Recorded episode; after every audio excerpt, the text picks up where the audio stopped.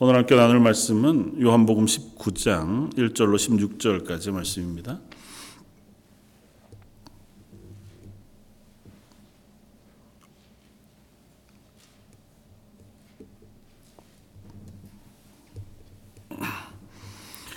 요한복음 19장 1절로 16절까지 중에서 13절부터 16절까지 함께 봉독하겠습니다. 요한복음 19장 13절로 16절까지. 자, 예수님 한 목소리 같이 한번 봉독하겠습니다. 빌라도가 이 말을 듣고 예수를 끌고 나가서 돌을 깐 뜰 히브리 말로 가바다에 있는 재판석에 앉아 있더라. 이날은 6월절의 준비일이요 때는 제 6시라 빌라도가 유대인들에게 이르되 보라 너희 왕이로다 그들이 소리 지르되 없이 하소서 없이 하소서 그를 십자가에 못 박게 하소서 빌라도가 이르되 내가 너희 왕을 십자가에 못 박으랴 대제사장들이 대답하되 가이사 외에는 우리에게 왕이 없나이다 하니 예수를 십자가에 못 박도록 그들에게 넘겨 주니라. 어, 오늘은 예수님이 잡히시고 안나바 아, 가, 가야바와 안나스의 뜰에서 어, 유대인들에게 또 공회에서 재판을 받으시고 또 조롱을 당하시고 고난 당하시고 그리고 나서 이제 유대 총독이었던 로마 총독인 빌라도의 법정으로 어, 끌려오게 되었고 유대인들은 예수님을 빌라도에게 넘겨주면서 예수님에게 사형 원도를 내려주기를 어, 요청합니다. 오늘 본문 앞쪽서부터 지난주에도 우리가 살펴보았지만 빌라도가 예수님을 재판 혹은 신문하는 그 과정 우리에게 비교적 상세하게 들려주고 있고 그 과정을 통해서 빌라도라고 하는 한 사람의 모습 또 그 앞에 선 유대인들의 모습들을 우리가 발견하게 됩니다.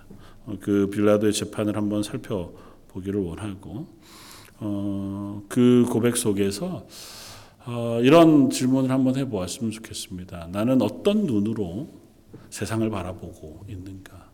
또 말씀을 읽고 예수 그리스도를 바라보고 있는가? 보통은 한동안 이제 교회에서 많이 들으셨던 얘기가 기독교 세계관이라고 하는 말들을 들으셨을 거예요. 그래서 어, 세계를 바라보는 시각이라는 의미에서 세계관이라고 하는 것들이 뭐 보통은 어려서부터 그런 걸 배우는 것은 아니고 문화나 환경, 교육을 통해서 자연스럽게 그 지역 혹은 그 문화권에 사는 사람들이 공통적으로 가지게 되는 가치관과 같은 것을 의미해요. 근데 이제는 점점 전 세계가 이렇게 서로 왕래가 잦아지다가 보니까 아, 내가 가지고 당연히 생각하는 가치관이 어느 지역에 가보니 그 지역 사람들과는 좀 다르구나 하는 것을 깨닫게 돼요. 아주 간단한 문화에서부터 아주 중요한 어, 진리의 문제 아니면 뭐 바로 옳다 그르다의 문제까지 포함해서 어, 아 사람들은 참 다른 가치관을 가지고 살아가고 있구나고 하는 것을 깨닫게 되면서 질문하게 됐습니다. 그리스도인은 그러면 어떤 가치관, 세계를 바라보는 세계관을 가지고 어, 살아가야 합당한가? 그래서 성경적인 세계관, 성경적 세계관으로 표현되어지는 기독교 세계관이라고 하는 것에 관심을 갖게 되었고, 우리의 시선이 이 세상의 문화에 맞춰질 것이 아니라 성경에서 말씀하시는 하나님의 말씀에 시선을 맞추어서 우리의 삶을 살아갈 필요가 있겠다. 보통은 일반적으로 그냥 그걸 배우지 않아도 하는 것들이죠. 뭐 그렇긴 한데, 어, 크게는 우리가 삶을 살아가는 방식, 목적, 또 그것들을 해결하는 방법, 관계 맺는 어, 그런 여타한 것에서부터 아주 단순하게는 아주 작은 일들을 바라보고 또 그것들을 어, 처리하는 어, 그런 모습들까지 어, 보통은 꽤 많이 서로가 다른 가치관을 가지고 있다는 것을 깨닫습니다. 거대한 것은 아니어도 아주 간단한 부분에서도 우리는 삶을 살아가면서 어, 우리의 시선을 가리는 여러 가지 것들을 만나게 돼요. 어, 어제 일어났던 애틀란타에서 일어났던 그 한인 가게들을 향한 총기 사고 난사 때문에 여덟 명의 어, 생명이 죽게 되었고 그 중에 여섯 명, 네 명은 한인이었다고 하는 어, 신문 보도를 봅니다. 뭐 그뿐 아니라 계속해서 그 아시아 혐오 범죄, 아시아인을 향한 혐오 범죄들이 어, 주로 음, 뭐 미국을 중심으로 대도시를 중심으로 해서 자주 들려지는 것을 봅니다. 그것도 알고 보면 그들의 눈이 무엇인가로 가리워졌기 때문이거든요. 그러니까 아주 기본적인 가치가 사람과 사람이 동등하다. 그리고 그 안에서 서로가 서로를 배려하고 서로를 선대하고 그렇게 해야 한다고 하는 기본적인 그 가치관이 가려진 거죠. 자기의 잘못된 편견. 그래서 뭐 중국, 아시아 저 사람들 때문에 우리가 피해를 보는 거야. 그것 때문에 문제가 생기는 거여서 저 사람들은 우리가 사는 땅에서 쫓아내야 돼. 정말 잘못된 시선인데도 불구하고 그게 그들의 눈을 가려버리니까 그게 이제 문제를 일으키고 그게 발현되기 시작한단 말이죠. 그러니까 아주 이렇게 극단적으로 발현되는 것 이 아니다 하더라도 어, 흔히 뭐 어, 문화로 표현되어지기도 하고 최근에는 정치적 올바름 뭐 그래서 PR이라고 해서 어, 보통 동성애나 혹은 다양한 그런 것들에 대해서도 중립을 지키고 또 그것을 용인하는 것, 뭐 이런 것들이 그냥 자연스럽게 이 사회 속에서 용인되고, 어, 그게 우리의 안경이 되어서 이후로는 그게 정상인 세상이 돼버린 거죠. 그게 잘못되어진 시선이다. 자, 그걸 벗고 바르게 성경에서 얘기하는 하나님의 진리의 가치를 가지고 세상을 바라보아야 한다고 얘기하는 게 이미 너 잘못됐어 라고 얘기하는 어, 자리에 설 수 있는. 그래서 우리들은 그런 것들이 꽤 많은 사회 속에서 살아갑니다. 그러니까 그 안에서 그리스도인으로 살아간다는 것은 계속해서 내 시선이 성경에 잘 맞추어져 있는가. 성경 이외의 것이 내 시선을 가리고 또 내가 판단하고 생각하는 것들을 막고 있는 것은 아닌가. 그게 그런 사회 문화도 있지만 개인적으로는 분노, 두려움, 혹은 어렸을 때의 상처 이런 것들도 우리의 시선이 돼요. 우리 시선을 가리는 이유가 돼요. 말씀을 읽을 때에도 어, 예전에 그 관계에서의 실패하고 아팠던 상처들이 성경 말씀을 온전히 다 읽지 못하고 이해하지 못하는 어, 방해거리가 되기도 하거든요. 그러니까 참 많은 것들이 우리에게 영향을 주고 그 영향 준 것들이 하나님 앞에서 우리가 이 땅에서 그리스도인으로 살아가게 하고 하나님의 복음을 바로 바라보게 하는 것을 막는 역할을 한다는 것을 우리가 기억할 필요가 있습니다. 그래야 우리가 조심할 수 있어요. 이게 그런가? 그게 초대교회, 사대교회가 이야기했던 어, 그들은 신사적이어서 어, 말씀이 그런가 하여 상구했다고 하는 것이 같은 의미에서도 이해될 수 있습니다. 말씀이 정말 내가 맞나? 내가 잘 이해하고 있는 게 맞나? 내가 살고 있는 이 삶의 방식이 하나님이 기뻐하시는 방식이 맞나? 라고 하는 걸 확인해 볼 필요가 있다는 거죠. 왜 이 말씀을 이야기하냐 하면 오늘 본문에 보면 지난주에도 살펴봤지만 빌라도라고 하는 이 사람에 대한 이야기가 계속 나옵니다. 빌라도는 당대 총독이었고 예수님을 재판하는 사람이었어요. 근데 이 빌라도라고 하는 사람은 예수님을 몰라요. 복음도 모릅니다. 그러나 그는 예수님을 볼 수 있었고 만날 수 있었고 예수님의 말씀을 들을 수 있었습니다. 그 기회가 있었어요. 그럼에도 불구하고 그는 그 기회를 자기의 영혼의 구원을 혹은 하나님을 알아가는 그와 같은 기회로 얻지 못했습니다. 뭐 여러 가지로 얘기할 수 있지만 저는 그것이 그의 눈을 가리고 있는 것 때문이겠다. 빌라도의 시선을 한번 생각해 봅니다. 빌라도는 로마의 총독이었고 기본적으로 유대에는 점령군 총독으로 와 있는 사람이에요. 그리고 예수님과의 재판정에서 쭉 이야기되어지고 있는 빌라도의 모습 그리고 역사 속에서 기록되어지고 있는 빌라도라고 하는 사람의 모습을 보면 그는 힘을 숭배하는 사람이에요. 그리고 자기의 총독이라고 하는 자리가 유대인들의 생사를 결정할 수 있는 권력이 있다고 스스로 착각해요.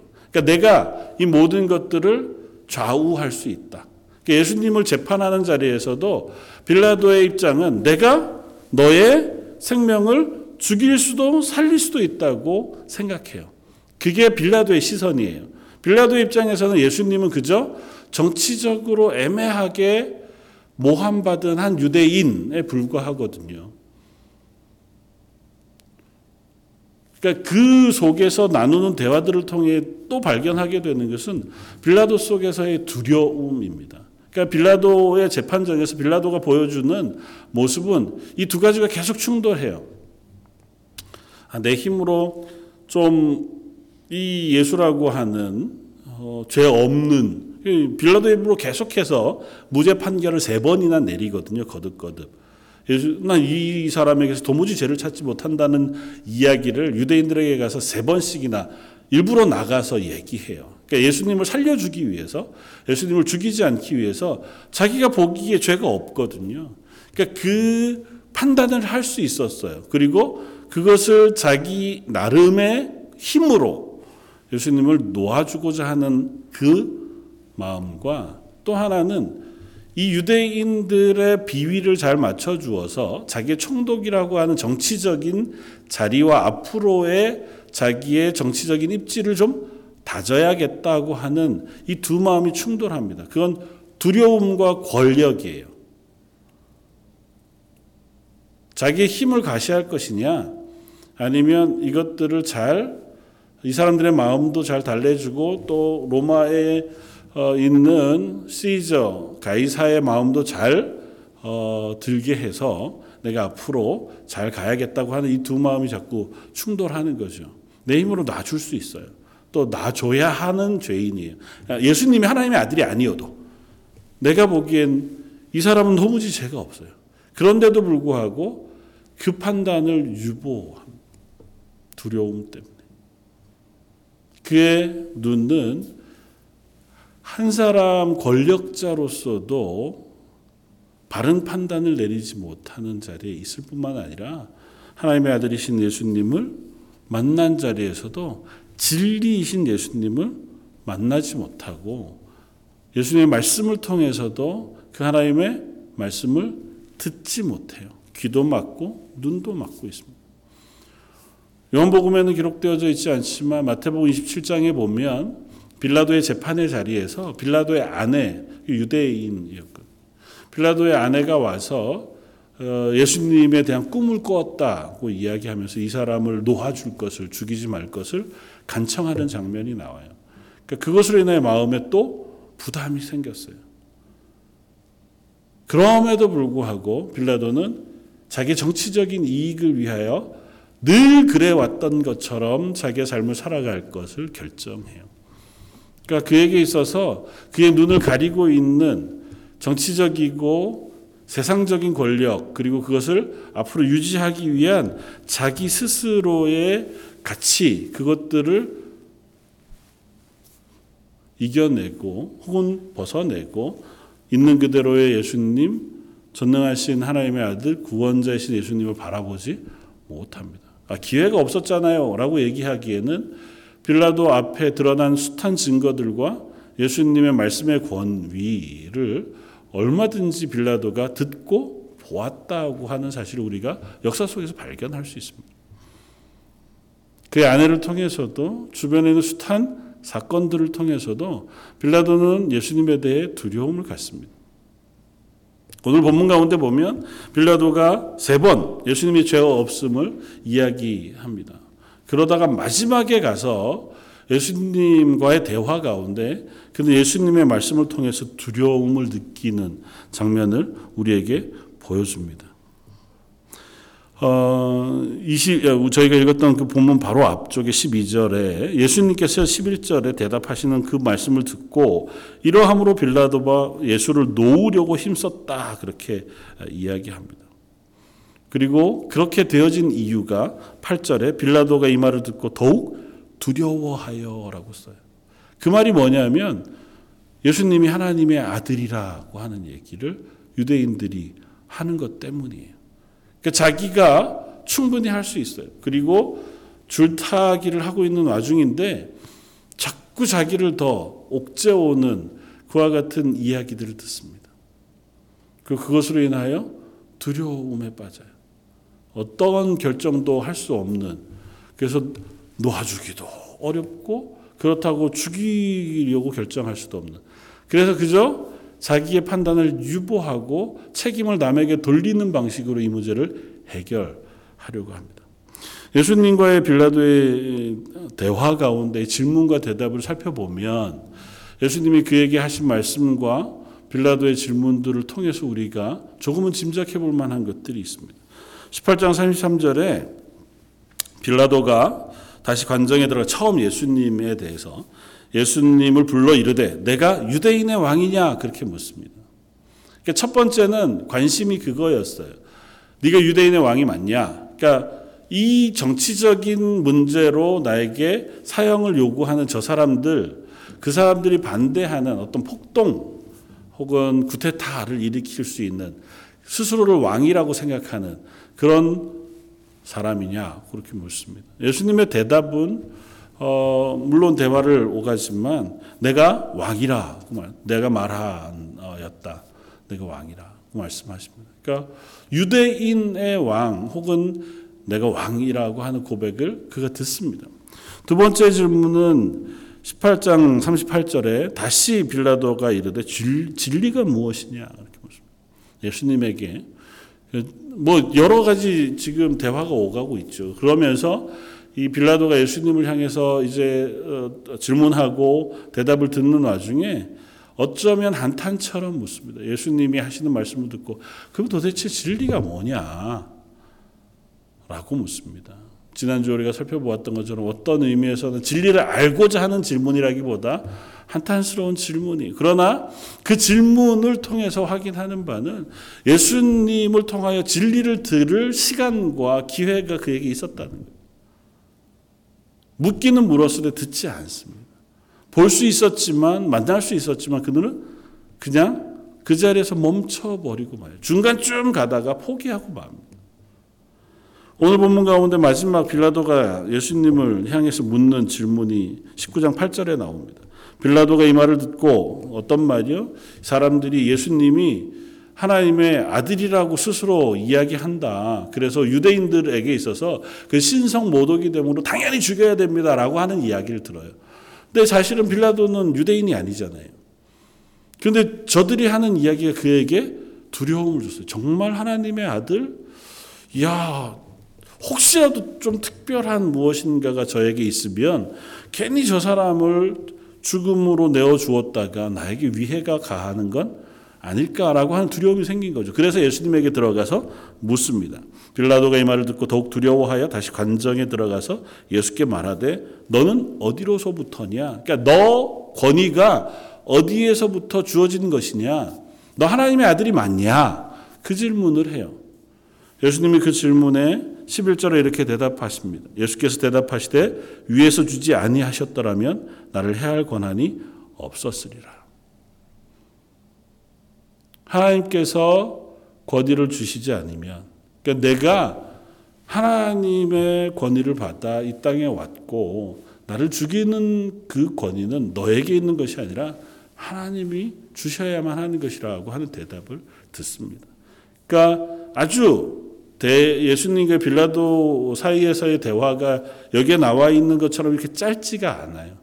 마태와 마가복음 또 누가복음을 통해서 우리가 비교해 보면 어, 조금 더 풍성한 시간들 속에서의 대화가 오갔던 것 같고 성경의 기록을 보면 예수님이 아마 빌라도의 법정에 어, 어 잡혀가신 시간과 십자가에 메어 달리시는 시간 사이에 어, 짧게는 3시간, 길게는 6시간 정도의 공백이 있습니다.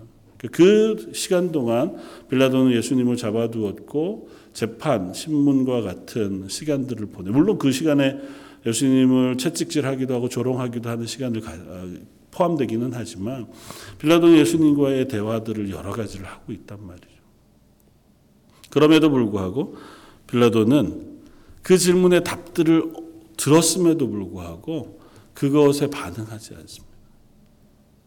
예수님이 하늘로부터의 권위를 가지시고 또 스스로 왕이신 것을 선포하시며 또 당신이 진리이신 것에 대해서 그가 듣지만 그러나 그것이 이 빌라도의 눈을 뜨게 하지 못해요.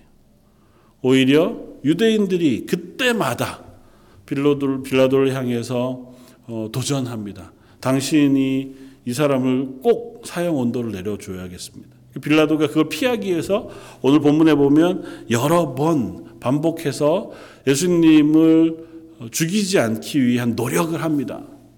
난 이 사람에게서 죄를 찾을 수 없다. 첫 번째 시도는 오늘 보면 바로 앞쪽에 나오는 18장 38절 이하에 예수님을 향하여 진리가 무엇이냐 그렇게 묻고 나서 그 첫 번째 계획을 세웁니다. 그게 뭐냐면 6월절이라고 하는 절기에는 죄수 한 명을 놓아주는 풍습이 있어요. 그래, 내가 죄수 한 명을 놓아줄 수 있으니 이 예수라고 하는 이 죄수를 내가 놓아주면 어떻겠는가고 하는 그러니까 6월절이라고 하는 유대인들의 어, 절기, 그 구원의 절기, 그 기쁨의 절기에 꼭 이 사람을 죽이지 말고 좀 너희가 용서 아니면 석방해 주는 것에 동의하면 어떻겠나 그런 시도를 합니다. 거기에 대한 유대인들의 대답은 무엇이냐 하면 그들이 또 소리 질러 이르되 이 사람이 아니라 바라바를 놓아주소서라고 외친다 말이죠. 유대인들은 완강합니다. 이 빌라도의 시선에 비하면 유대인들은 처음부터 끝까지 아주 완강하게 예수님을 거절, 거부, 배반, 부인해요. 빌라도는 두 번째 시도를 또 합니다. 들어와서 예수님과의 대화를 마치고 그리고 나서 자기 스스로 생각하기에 아 이렇게 하면 조금 이 사람들에게서 예수님을 죽이는 사형 언도쯤은 막을 수 있겠다. 그래서 뭘 하냐 하면 예수님을 채찍질하기로 해요. 로마의 법에 있어서 죄수를 채찍질하거나 매질하는 데는 세 가지 방법이 있었다고 해요. 하나는 그저 어, 징계의 목적으로 가볍게 그리고 나머지 두 번의 채찍질이나 혹은 어, 징계는 사형 언도를 받은 사람을 위한 채찍질을 해요. 근데 예수님을 향하여 채찍질하고 조롱하는 이 19장 앞쪽에서의 말씀을 보면 예수님을 향한 채찍질은 사실은 가혹한 채찍질이었어요. 사형 언도를 받은 사람이 당하는 채찍질. 그래서 몸이 찢기고 살이 찢어지는 아주 심각한 고통을 경험하는 채찍질을 해. 그리고 나아가서 사람들에게 이야기 합니다. 5절 이에 예수께서 가시관을 쓰고 자색 옷을 입고 나오시니 빌라도가 그들에게 말하되 보라 이 사람이로다. 봐라. 너희가 사형 온도 내리라고 하는 그 사람 바로 그 사람이 이 사람이다. 그 모습이 어떠냐 하면 사람들에게 조롱받는 모습이에요 가시면류관을 쓰고 자색 옷을 입고 사람들에게 침뱉음을 당하고 조롱을 받아요 그리고 그것으로 인하여 고통당하신 모습. 그리고 온몸이 채찍질로 다 찢겨 버린. 야, 이 사람을 굳이 너희가 그렇게까지 할 필요가 있겠나? 이쯤 하면 됐지 않았겠어? 빌라도의 입장은 그거예요. 빌라도가 시도했던 예수님을 향한 선의를 자기 나름대로 보이고자 했던 것은 이것입니다. 따지고 보면 그럴 필요가 없어요. 안 된다 그러면 돼요. 그렇잖아요. 빌라도가 유약한 사람이 아닙니다. 지난주에도 이야기했지만 빌라도는 이 유대 지역에 와서 아주 강력한 군사력으로 유대를 점령했던 사람이에요. 그곳에서 유대인들을 죽이는 것에 눈깜딱 안 했던 사람입니다. 그러니까 이 유대인들이 폭동을 일으키고 뭐 그렇게 하면 무력으로 진압할 충분한 힘을 가진 사람, 그 정도로 어, 그 스스로도 악한 사람이었어요. 그런데 굳이 이렇게 하지 않아도 되는데 그 나름대로의 타협점을 찾고 있는 거예요. 이만큼 때렸으면 됐지 않냐. 뭐 죽일 필요까지 있겠어. 이 사람을 봐라. 거기에 대한 유대인들의 대답. 6절 대제사장들과 아랫사람들이 예수를 보고 소리 질러 이르되 십자가에 못 박으소서. 십자가에 못 박으소서. 그러니까 빌라도가 뭐라고 대답하냐 하면 야 그러면 너희들이 가서 친히 데려다가 십자가에 못 박아라. 나는 그에게서 도무지 죄를 찾지 못하겠노라. 빌라도가 화가 났어요. 더 이상 너희랑 얘기 못하겠다. 내가 이만큼 했으면 니네도 양보를 좀 해야지. 그렇게 나오면 정 그럴 거면 나한테 이 사람의 사형 언도를 부탁하지 말고 너희들이 데려가다가 너희들 마음대로 십자가에 못 박으면 되지. 왜 나한테 이런 걸 요구한? 사실은 빌라도의 말의 뉘앙스는 그거예요. 빌라도 입장에서 난 할 만큼 했다. 그리고 나는 더 이상은 할 수 없다. 너희들의 요구를 들을 수도 없고 이 예수를 내 힘으로 그냥 석방하는 것도 쉽지 않으니 이 정도쯤에서 끝내자. 그것이 빌라도의 입장입니다. 그 빌라도는 그의 머릿속을 가득 채우고 있는 것은 내 총독의 자리를 어떻게 잘 유지할 것인가가 제일 우선순위예요. 예수님의 생명이 어떠하냐? 예수님이 누구시냐? 예수님의 말씀이 무엇이냐에 대해서는 빌라도에게는 크게 중요하지 않습니다. 그의 눈을 가리고 있는 예수님이 비유로 말씀하시는 것처럼 귀 있는 자가 들을지라고 하신 말씀처럼 그의 귀가 철저히 복음에 가려져 있어서 예수님을 바라보지 못하는 거죠. 유대인들이 대답하되 우리에게 법이 있으니 그 법대로 하면 이 사람을 당연히 죽어 죽여야 할 것이 맞, 맞다. 그러나 우리에게 그럴 힘이 없으니 당신이 사형 온도를 내려주시오. 그러면서 그제서 유대인들이 빌라도에게 하는 얘기가 뭐냐 하면 그가 자기를 하나님의 아들이라 함이니이다. 빌라도가 더욱 두려워했다 그렇겠습니다. 더욱 두려워하고 그리고는 재판석에 가서 유대인들 앞에 예, 마지막으로 이야기합니다. 그것이 오늘 저희가 읽었던 13절 이하의 말씀이에요. 유대인들 앞에 예수님을 세우고 봐라 너희의 왕이다. 너희가 아무리 죽이려고 한다고 해도 이것이 빌라도의 어떤 의도에서 나온 고백인지 선언인지는 알 수 없어요. 조롱인지 아니면 그냥 푸념어린 이야기인지는 모르지만 빌라도의 입술로 결국은 그 고백을 어, 듣게 합니다. 그가 믿음으로 한 고백은 아니지만 빌라도가 세 번에 거쳐서 예수님이 죄 없다고 하는 사실을 선언하게 하세요. 그러니까 예수님은 죄 없이 죽으셨다고 하는 사실을 빌라도는 자기도 모르는 사이에 자기 입술로 선언해요. 그리고 자기도 믿지 않는 사이에 예수님이 왕 되심을 고백해요. 사실은 이 고백이 유대인들 아니라 모든 인류가 예수님 앞에 해야 할 고백이죠. 예수 그리스도가 우리 왕이십니다. 우리의 생명의 주인이십니다. 라고 하는 고백을 하게 해요. 그러나 이 빌라도의 고백을 들은 유대인들의 대답을 우리가 주목해 볼 필요가 있습니다. 15절 그들이 소리 지르되 없이 하소서 없이 하소서 그를 십자가에 못 박게 하소서 빌라도가 이르되 내가 너희 왕을 십자가에 못 박으랴 대제사장들이 대답하되 가이사 외에는 우리에게 왕이 없나이다. 사실은 이 재판정은 빌라도가 유대인들이 예수님을 재판하는 자리입니다. 그러나 성경적인 의미로 따져보면 이 재판정은 빌라도와 유대인들이 재판받는 자리예요. 왕으로 오신 예수님, 우리의 죄를 대신하여 십자가에 죽으시는 그 예수님을 눈 앞에 두고 그분을 믿음으로 고백하여 내 구주로 고백할 것이냐, 아니면 거절하여 부인하여 영원한 형벌로 떨어질 것이냐의 재판을 지금 그들이 당하고 있는 거예요. 예수님 말씀하시잖아요. 나를 믿지 아니하는 자는 믿지 아니함으로 심판 받았다고 말씀하시거든요. 우리가 믿으면 그 그것이 내가 선택하는 것인 줄 알아요. 그러나 성경은 반대로 얘기해요. 예수님을 믿지 아니함으로 우리가 심판 받는 것이라고 얘기해요. 예수님이 재판 받으시는 이 자리는 사실은 빌라도가 재판을 받고 유대인이 재판을 받는 거예요. 그들이 자기의 눈을 가리고 있는 두려움, 분노 혹은 유대인들은 종교적인 이득 아니면 뭐 숱한 여러 가지 자기 눈을 가리고 있는 그것들이 이 예수님 앞에 그것들을 풀어내고 예수님이 정말 누구신가?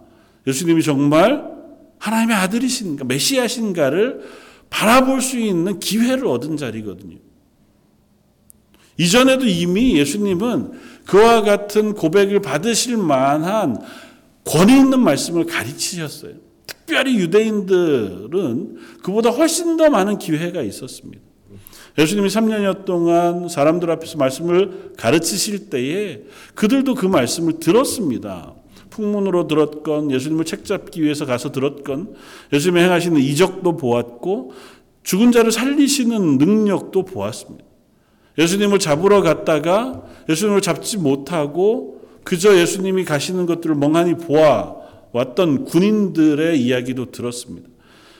재판을 위해서 예수님을 잡던 그 전날 저녁에도 예수님을 잡으러 갔던 600여 명의 군대가 예수님이 내로라 내가 바로 그 사람이다 내가 너희가 찾는 그 예수다고 하시는 그 말씀에 뒤로 넘어졌다고 하는 기록을 요한복음이 우리에게 들려주잖아요.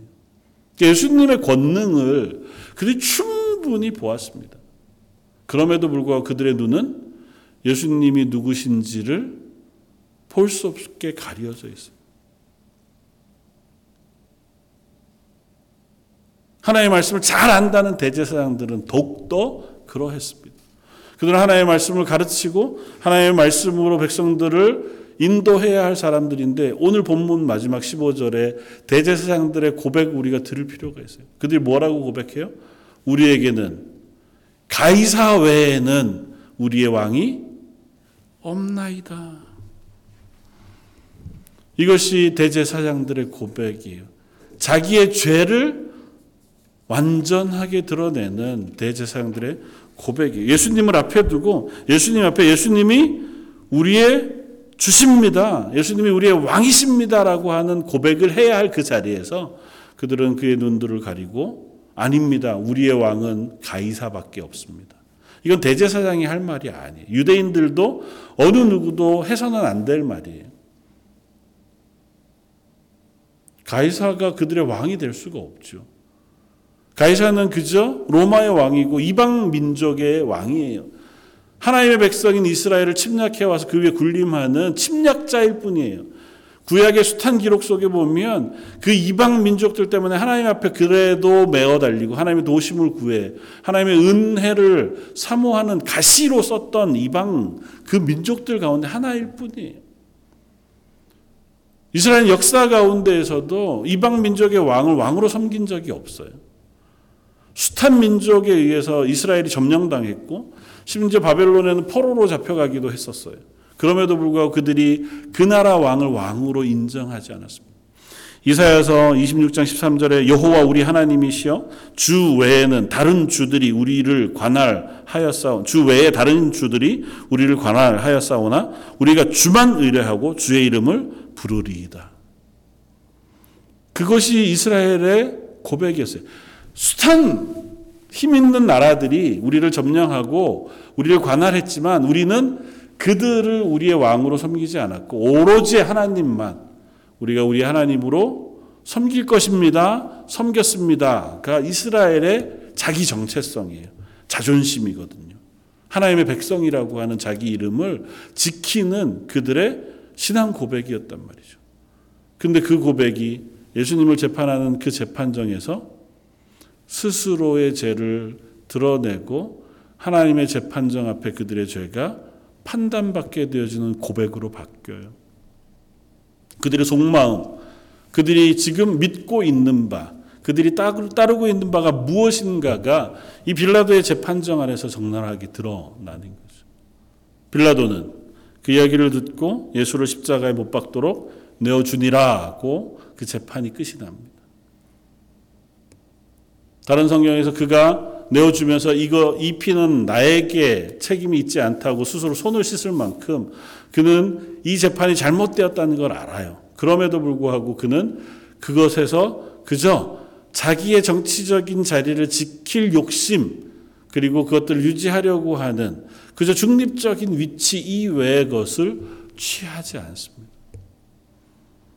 유대인들은 그 앞에서 자기의 눈을 가리고 하나님 아들이신 메시아이신 예수님을 죽음으로 몰아넣는 그와 같은 일 앞에 전심전력을 기울입니다.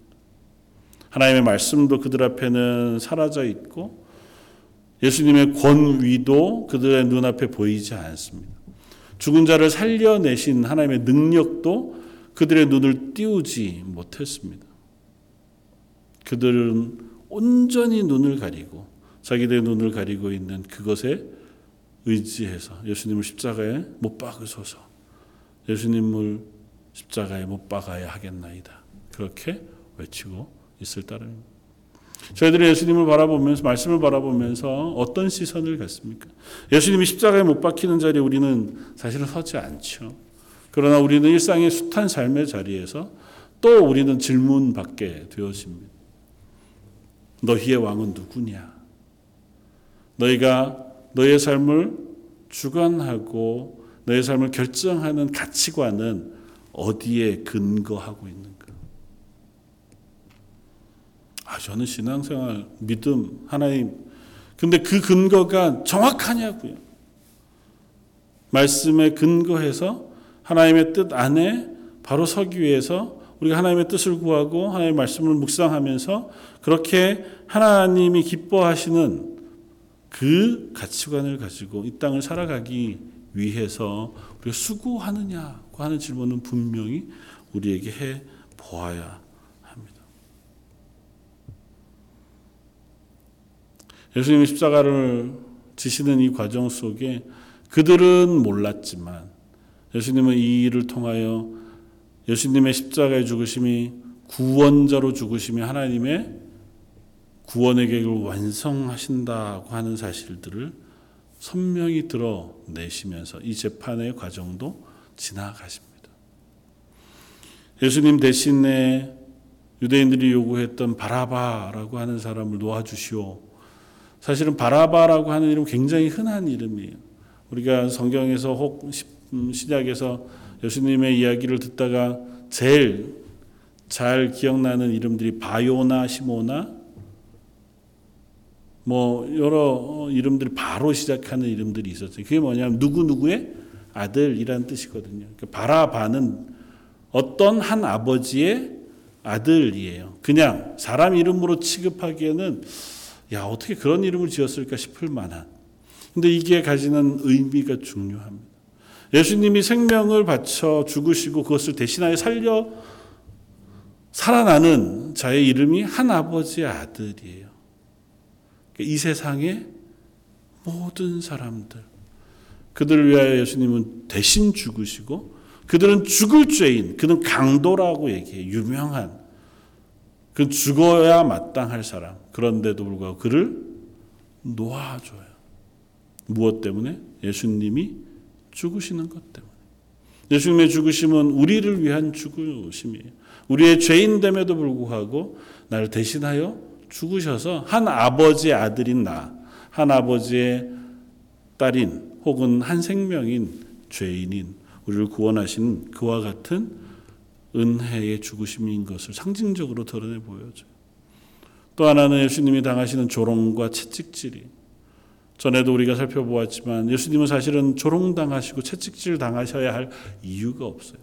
그런데 예수님 앞에 선 사람들이 예수님을 조롱하고 채찍질 하는 것을 보면 그것이 빌라도가 어, 자기 나름대로의 의도를 가지고 예수님을 살리기 위해 했던 방식이었든 아니면 인간의 악함이 예수님 앞에 드러난 것이었던 간에 예수님 앞에 나아가 예수님을 조롱하고 채찍질하고 그를 비웃고 그 앞에서 선지자 노릇해라 네가 만약에 하나님의 아들이면 십자가에서 내려와 봐라 침 뱉고 뺨을 때리고 몸이 견딜 수 없을 만큼 가혹한 채찍질을 행하는 것까지 하는 것은 그 모든 조롱과 저주를 받아야 할 우리의 죄를 예수님이 대신 지신다고 하는 것을 완전하게 보여주는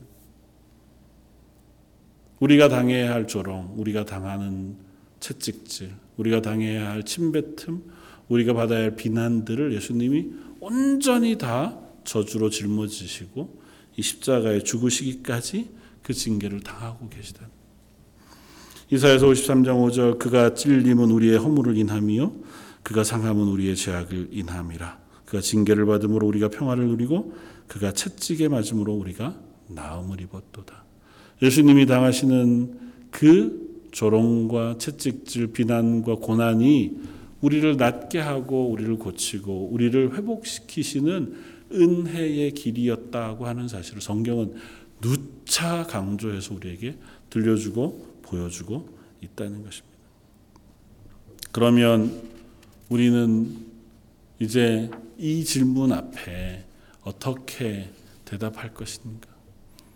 이가 너희들의 왕이다고 이야기한 빌라도의 외침 앞에 아닙니다. 우리의 왕은 가이사 한 사람밖에 없습니다고 대답했던 그것이 그들의 심판이 되었듯이 우리는 예수님이 우리의 구주가 되신다고 하는 말씀 앞에 그렇습니다. 아멘.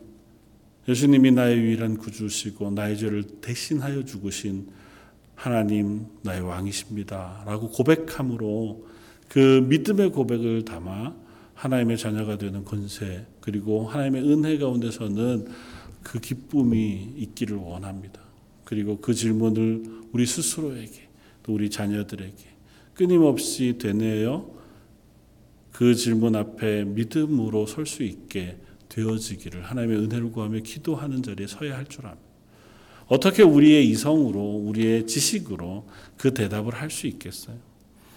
빌라도나 유대인 대제사장들이 실패했던 것이 믿음이 없어서 하나님의 말씀을 잘 몰라서여서는 아니었습니다. 그들 나름대로 믿음이 있다고 생각했고요. 그들 나름대로 하나님의 말씀을 잘 안다고 생각했습니다. 그들이 얼마나 대망하면서 메시아를 기다렸는지도 몰라요. 그럼에도 불구하고 그들이 눈앞에 있는 예수님을 그들의 왕으로 고백하지 못함으로 그들이 스스로가 하나님 앞에 심판 당하는 재판정에 설 수밖에 없었던 것을 보면서 우리의 삶의 자리에서 예수 그리스도 앞에 결코 중립지대는 없다. 예수 그리스도 앞에 조금 유보해 두겠습니다. 더 없다. 지금 당장 나는 그리스도가 나의 구주가 되십니다고 고백하는 것이든 아니면 거절하는 것이든 그 둘 중에 하나를 택하도록 우리가 부르심을 받고 있다는 사실을 기억했으면 좋겠습니다.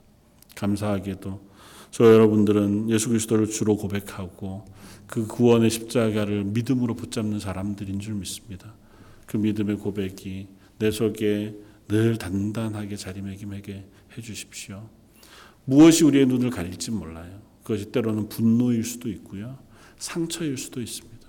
세상의 염려와 근심일 수도 있고 세상의 욕심과 이 세상의 탐욕일 수도 있습니다. 관계의 실패일 수도 있고 우리 스스로가 당하는 여러 어려움일 수도 있어요. 그런 것이 시시때때로 우리의 눈을 가릴 수 있습니다.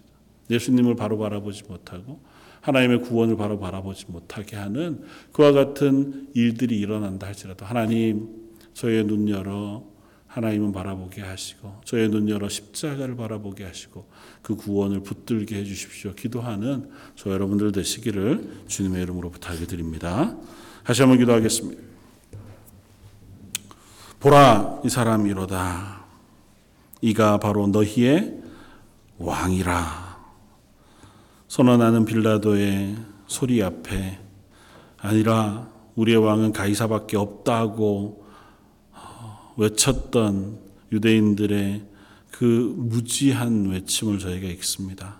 하나님, 저희도 그들과 조금도 다를 바 없지만 감사하게 저희 마음에 예수 그리스도를 바라볼 수 있는 눈을 허락하시고 그 구원을 사모할 마음을 주셔서 예수님이 나의 구주가 되십니다. 예수님의 십자가가 나의 죄를 용서하시는 대속의 십자가임을 믿습니다. 고백해 가게 해주시니 감사합니다. 하나님이 믿음의 고백이 저희 런던 제일장로교에 속한 모든 성도들의 고백이 되게 하시고 저희 자녀들의 고백이 되게 하시고 그 고백이 우리 주변에 있는 이들에게로 나뉘어지는 믿음의 고백 되게 하여 주옵소서. 오늘 말씀 예수님 이름으로 기도드립니다. 아멘.